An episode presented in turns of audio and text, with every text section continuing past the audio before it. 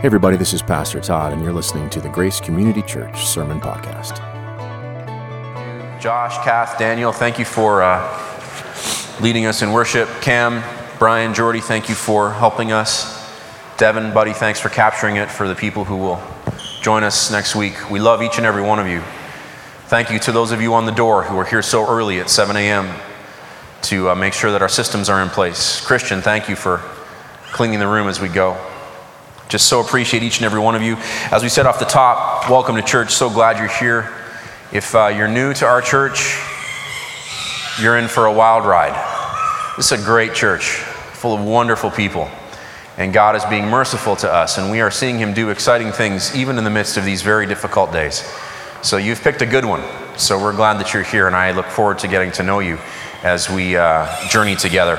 Usually, uh, in pre pandemic days, this is where we would pause to take up your tithes and offerings. Uh, these days, all our giving has moved online. And if you have been giving generously online, thank you for that. I uh, was reminding myself on a run this week that I haven't talked about tithing in specifics lately. Um, I will do so more and more in the coming weeks. But I know that for some of us who are new to church and you're thinking about giving, you're like, this is my church now. I want to help make this thing go.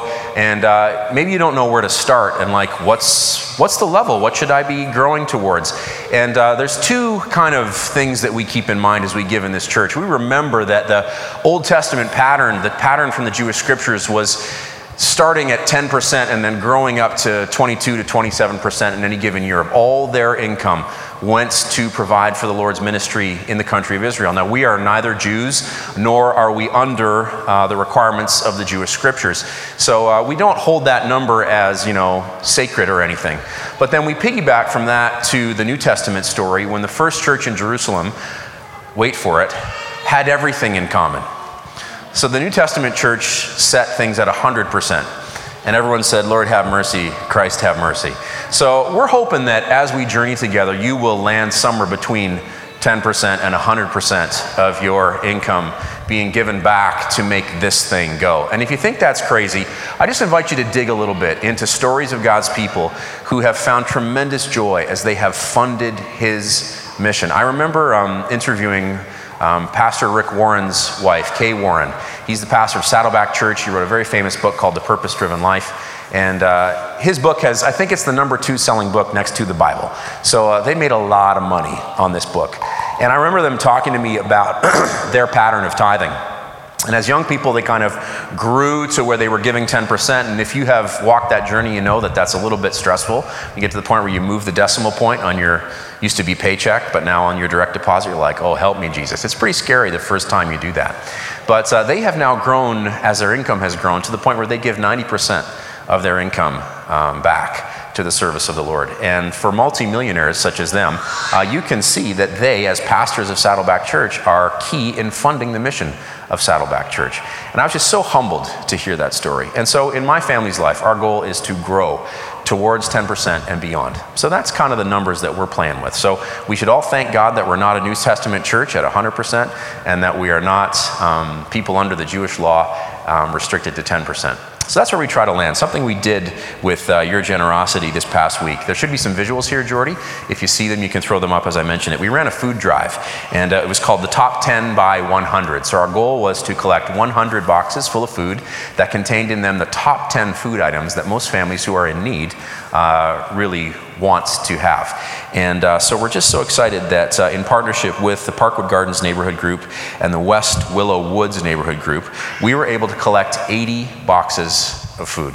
So we wanted to get 100, we got 80. So your reach should always exceed your grasp, right? So don't feel bad that we only got 80. That's 80 families for getting a box of food containing the 10 most needed items. Did they have the photo? Yeah. So, I mean, we just clap for the Lord. You can clap for that. So epic, so humbling. And uh, here's a note from Linda, who is kind of the point leader at West Willow Woods Neighborhood Group. She sent us a letter after she got all the boxes. This is, let's see if Pastor Todd can read this and not cry. No, I won't be able to. I also want to deeply share how much we and I appreciate all of the food donations. The food is deeply needed right now by many of our families. And just last week, I was worrying how to meet the food needs. And our prayers have honestly been answered. And a deep and sincere thank you. So, you know, I was just mentioning to you that there's a there's a million people worldwide who are walking the grief journey. And that number can be an abstraction. So I just want to remind you that 80 families is eight zero families, 80 families who are in a situation where they need someone to pack them a box with food. And if that doesn't motivate you to do more, I, I really don't know what will. I have no napkins. This is like a cardinal sin. So that's one thing my mask is good for. So look, I know I'm crying like a televangelist. I don't care. Hopefully you can tell I'm not faking it. gracecommunity.ca front slash give is how you uh, find out how to fund us. We do need your partnership. If this is your church, we definitely need you to step up. The fall is a very expensive time for us, and uh, we need you to give like never before. With that said, let's jump into the preaching of God's Word. We're in our uh, series called I Did It for the Pizza. In case you're here for the first time, I got this series from my daughter Zoe, who serves on patrol at her school because of the pizza. Not just that, but we were talking about it one week, and I asked her why she did it and what she was getting out of it. She said, Dad, Dad, I did it for the pizza. Turns out once a quarter they get a pizza party that if you serve on patrols, you get invited to. So she did it for the pizza. Um, but sometimes you do it to avoid suffering. That's sometimes what motivates you the urge to avoid suffering at any cost. Let's uh, talk about suffering. We were promised sufferings, they were part of the program. We were even told, Blessed are they that mourn. And I accepted. I've got nothing that I hadn't bargained for. Of course, it is a different thing when it happens to oneself, not to others, and in reality, not imagination. C.S. Lewis from A Grief Observed. There is the solitude of suffering when you go through darkness that is lonely, intense, and terrible. Words become powerless to express your pain. What others hear from your words is so distant and different from what you are actually suffering.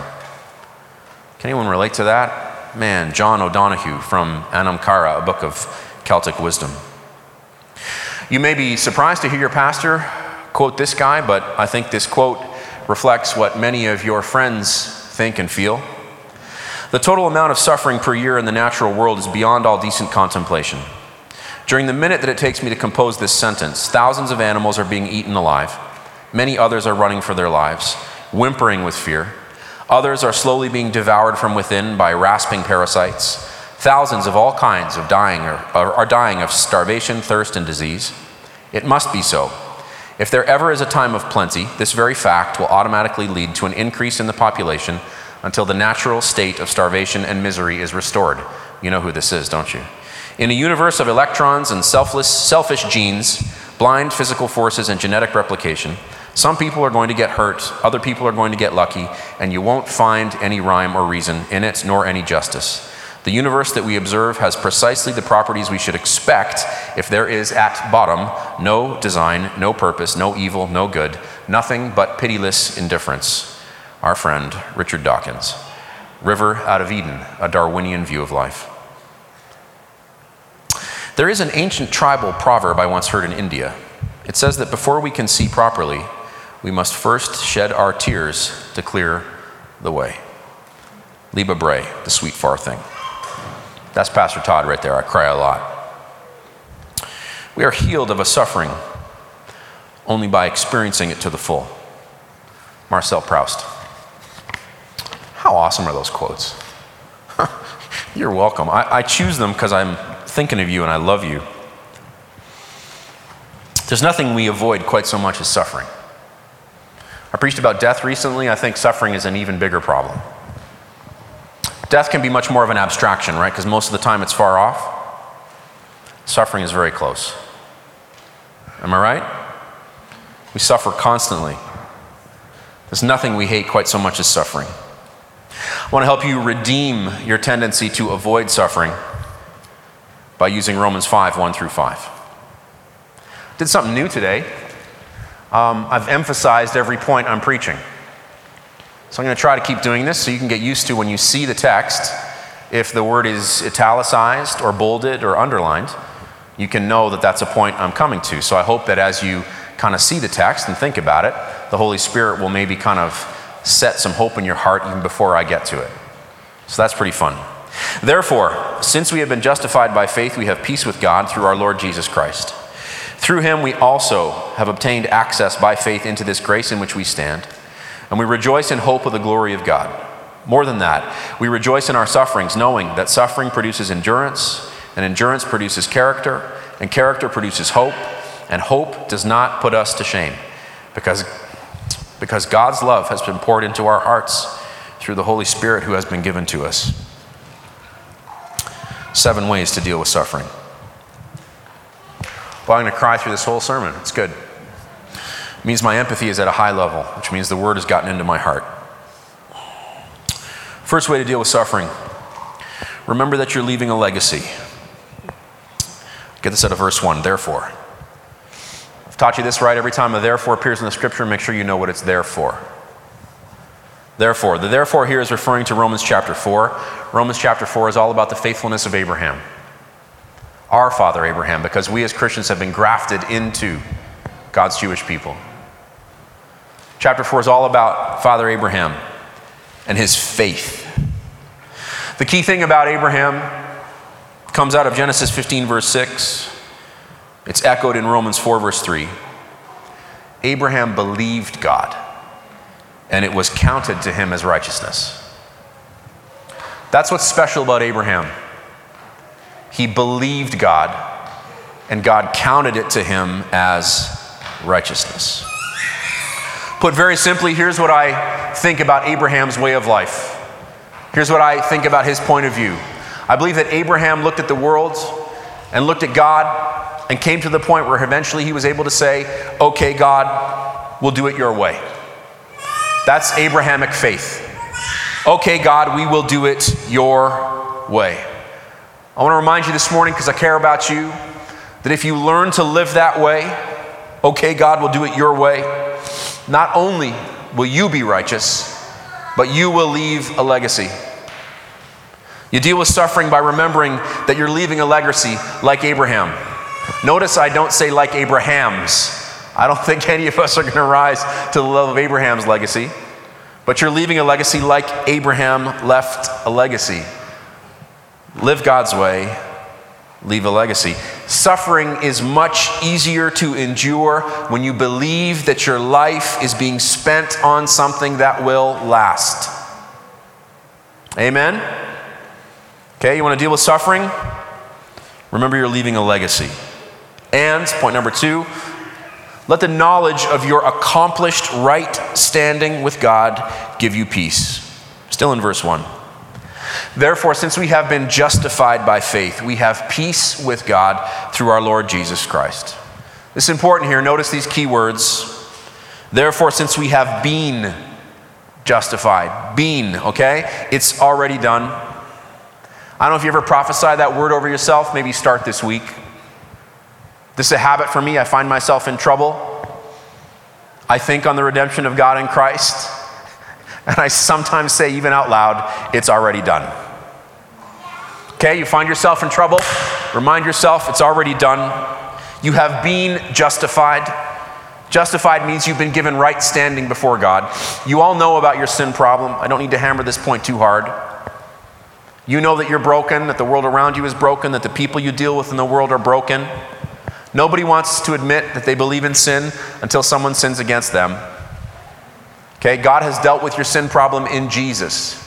God's holy, He hates sin, He can't tolerate it. This is a problem. He made us to be his friends, and yet we are sinful. This goes back to our first parents, Adam and Eve, sinning in the Garden of Eden in the matter of the tree of the knowledge of good and evil, disobeying God's clear instructions, saying, You know what, God, I've got a better idea. And ever since, that is basically what we humans do. We look at God, we thumb our nose at him, we say, You know what, Master of the universe, I've got a better idea. I think I'm going to do it my way. And this was what leads to humanity's problem with sin. Sin separates us from God. The wages of sin, the consequences of it are death. You know this. Every time someone sins against you, something dies in that relationship. So here we have a problem an eternal, holy God who made humanity to be his friends forever. And yet humanity has fallen into sin and death. What is God to do? On the one hand, he could wipe us out, of course, that would be a natural. That'd be kind of unfortunate, seeing as he made us in the first place to be with him forever. So he had to do something about it, which is why God the Father sent God the Son to become the man, Jesus Christ, who would live a perfect and a sinless life, and who would one day go to the cross where he would suffer and die in your place for your sins. C.S. Lewis, who I just love more than almost any Christian author, is famous for putting it this way at the cross, what we see is the great exchange. As Jesus hangs there, if you think of this cosmically, what's happening is that his goodness is coming to you as your badness goes to him. This is what justification means that Jesus' holiness has been applied to your account, so that when God the Father looks at you, he sees his Son. And no one brings the Father pleasure like God the Son. Because of what Jesus has done in his cross and in his resurrection, you have been justified by faith. Faith is so important in the Christian journey. I just got to remind you that here's how faith works you believe first, and then slowly over time, you begin to see it come true. Let me say it again. You believe first, and then slowly, somebody receive it today, over time, you begin to see it come true. So many people fall away from faith because their faith doesn't run on their preferred schedule. I'm just here to remind you because I care about you that you're dealing here with the God of the universe. Everything runs on His timeline. So it's okay to be frustrated, it's normal. I even encourage you to tell Him that you're frustrated. This is half of the Psalms, is the psalmist saying, Come on already. Okay, it's totally fine and normal to be frustrated, but do not cross the line into aligning your life with your timeline. By faith, we have peace with God. This is so important. Once your foundational relationship, your relationship with God, we have peace with God. Once your foundational relationship is mended, all other relatings in your life can begin their journey into wholeness also. But not until then. I do not think that all who choose wrong roads perish, but their rescue consists in being put back on the right track. A sum can be put right, but only by going back till you find the error and working it afresh from that point, never simply by going on. Evil can be undone, but it cannot develop into good. Time does not heal it. The spell must be unwound, bit by bit, or else not. C.S. Lewis from The Great Divorce. If you have confessed with your mouth and believed in your heart that Jesus Christ is Lord and that God raised him from the dead, according to Romans 10, verse 8, you have right standing with God. So if that is you, live in peace. And, point number three, live a life that's constantly moving in to grace because you've been invited. I get this out of verse 2, the first part. Through him, we have also obtained access by faith into this grace in which we stand. It's with great joy in my heart. I, I, hope you can feel the love I have for you, even across the airwaves. I hope you can feel that I care for you in a way that is genuine. Okay? It's with great joy in my heart that I stand before you today to remind you that you have been invited to the party. Isn't it one of the worst things in life to be left out? Somebody give him praise in this house. He has not left you out. Ooh, I could preach today. You've been invited. Through him, you have been given access. You ever been given backstage access? Anybody ever experienced that? You ever got a, like a VIP? Wave at me if you ever had like VIP backstage access. Pretty fun. Did quite a bit of itinerant preaching in my 20s something you might not know about me. I used to preach to very big crowds, sometimes little crowds. Biggest crowd I ever preached to was 12,000 people. Really fun. I was working with Jars of Clay and Third Day, two Christian bands that were very popular 20 years ago. We were at Kingswood Music Theatre at Canada's Wonderland. And so the bands played, and in between them, I got to preach to 12,000 people. Pretty fun. And I'll never forget driving up and waving our VIP badges. It's kind of cool to get access into the places that you always wonder about. To walk into the green room and to eat their M&Ms that have been strained so there's no red ones. I don't know. Whatever ridiculous rider the artists have happened to send to the promoter. I remember standing on the stage as the band played. I'd never get to stand in the wings before. It was cool. When I used to uh, produce one of my television series in Hollywood, we would rent out the entire mezzanine floor of the Montage Hotel in Beverly Hills. If you've ever been to the Montage, or if you ever go, it's you're like, whoa, my pastor used to work here. It's pretty crazy. You're standing next to Russian oil barons and criminals as you walk into work. So we have the whole mezzanine floor uh, leased out for the week. In one room, all the stars would get their makeup done and schmooze and get their gift bags. In the next room, we would take all their photos and process all their photos for the behind the scenes segment of the show. In the third room was me and the cameras. And so they would, you know, work these very famous people through these three rooms. And I always loved walking up to work, and I was so VIP that I didn't even need a VIP badge. Everyone knew who I was, and kind of the Red Sea would part as I'd walk down the hall. It was cool.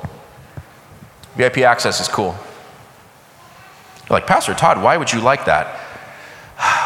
Because all of us want to feel special. All of us want to be noticed.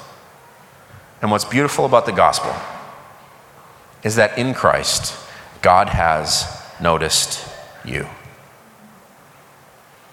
If you belong to Jesus, you're the definition of VIP. You've been invited in, so keep moving in to more and more grace because you've been invited. You've been invited. So, point number four let that goodness that you do not deserve, that you've been given, make you happy even in constriction. I think we can all agree that none of us deserve VIP access. Nod at me if you agree, right? You know yourself. You know that you don't really deserve to be God's friend. So that's goodness you don't deserve, which is the definition of grace. So let that grace that you don't deserve, that has been given to you, make you happy even when times are tough. I get this out of verse 2, part B through 3, part A. And we rejoice in hope of the glory of God. More than that, we rejoice in our sufferings. Here we come to the crux. The word for sufferings here in the original language is constriction. Suffering is constriction. It can also be interpreted as affliction this is a prophetic word for us. Have you been feeling a little squeezed by life lately? Somebody say amen. Or is it just me? Right? A little bit squeezed by life lately? The grace that we have been given in Jesus should make us happy. Why? Because we belong to God and God wins. He wins and you belong to Him. So, this means that even while being squeezed, you can keep your eyes up and a smile on your face and joy in your heart and peace in your soul. I believe it, I've experienced it. Has anyone else ever experienced this kind of joy, this kind of peace I'm talking? Wave at me if you ever experienced this because of Jesus. Right? You don't experience it all the time. None of us are perfect super saints. But you're here, aren't you? You survived last week, didn't you? Yeah, you did, by God's grace. Why can you live this way with your eyes up, a smile on your face, joy in your heart, and peace in your soul? Because, point number five, you know that. Constriction leads to under remaining, leads to testedness, leads to expectation. I get this out of verses three through five. More than that, we rejoice in our sufferings, knowing that suffering produces endurance, and endurance produces character, and character produces hope. And hope does not put us to shame because God's love has been poured out in our hearts through the Holy Spirit who has been given to us. Here's the big idea. You're going to love this, I hope. Life is like weightlifting. It is, it's like weightlifting. If you deal with enough, hear me now, if you deal with enough affliction, you will learn to bear a burden, which will toughen you up to the point that you end up looking forward to spiritually being like Dr. Brace. What are you talking about, Pastor Todd? Okay, November of last year, I did my first deadlift. Through all my years as a high performance athlete, I never once did a deadlift. Why? Because they looked too difficult. And I did not want to suffer. So last November, I started doing deadlifts. And this past March, just before COVID, in fact, this was like our second um, to last workout before they shut us down. Never done them before. Here's uh, Pastor Todd deadlifting 305 pounds. Watch this. Yeah. so that's 305 pounds. Now, before you uh, clap too hard for Pastor Todd, let me show you what uh, Dr. Matty Brace um, did recently. Here's uh, Dr. Matt, and that would be 405 pounds. Just watch this craziness.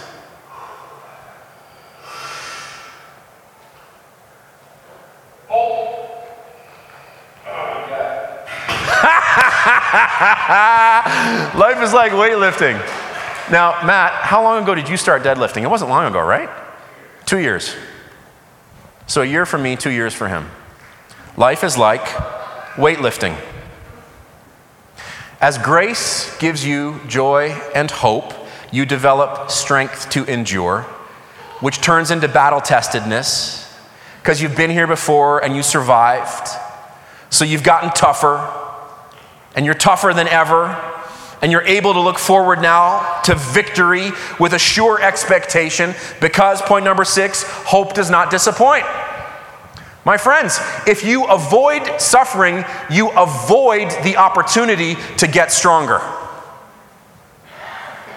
So stop it.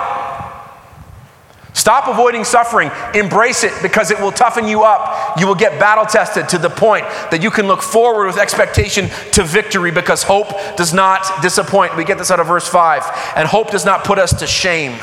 You know what shame means here in the original? Downviling or mortifying. Why is mortifying so good? Mortis, death. Okay, hope does not put us to death. Put another way, hope reverses the effects of sin and death. Put another way, hope reverses the curse. If you want to live, find Jesus, find hope. Point number seven, find love. And Josh and Kath and Daniel, you can join me because I'm done. I get this out of verse 5. And hope does not put us to shame because God's love has been poured into our hearts through the Holy Spirit who has been given to us.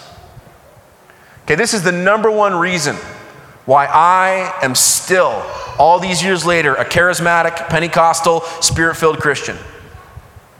Because the love of God is poured into and through the people of God by the Holy Spirit of God. Note, it is not poured into and through the people of God by the goodness of the people of God, by their right moral standing, by their pure ethics, by the good deeds that they do. All these things follow from a life lived in God's service. But the love of God is poured into and through the people of God by the Spirit of God. Here's your recap if you want to deal with suffering live God's way, leave a legacy. Let your accomplished right standing give you peace. Be constantly moving into grace because you've been invited. Let that goodness you don't deserve, that you've been given, make you happy even in suffering because life is like weightlifting. The more you suffer, the more you can bear, the more battle tested you become, the more you can look forward to victory with a certain expectation because hope does not disappoint. It's actually reversing the curse in your life because of God's love. Um, tell that to your problems. And somebody said, Amen.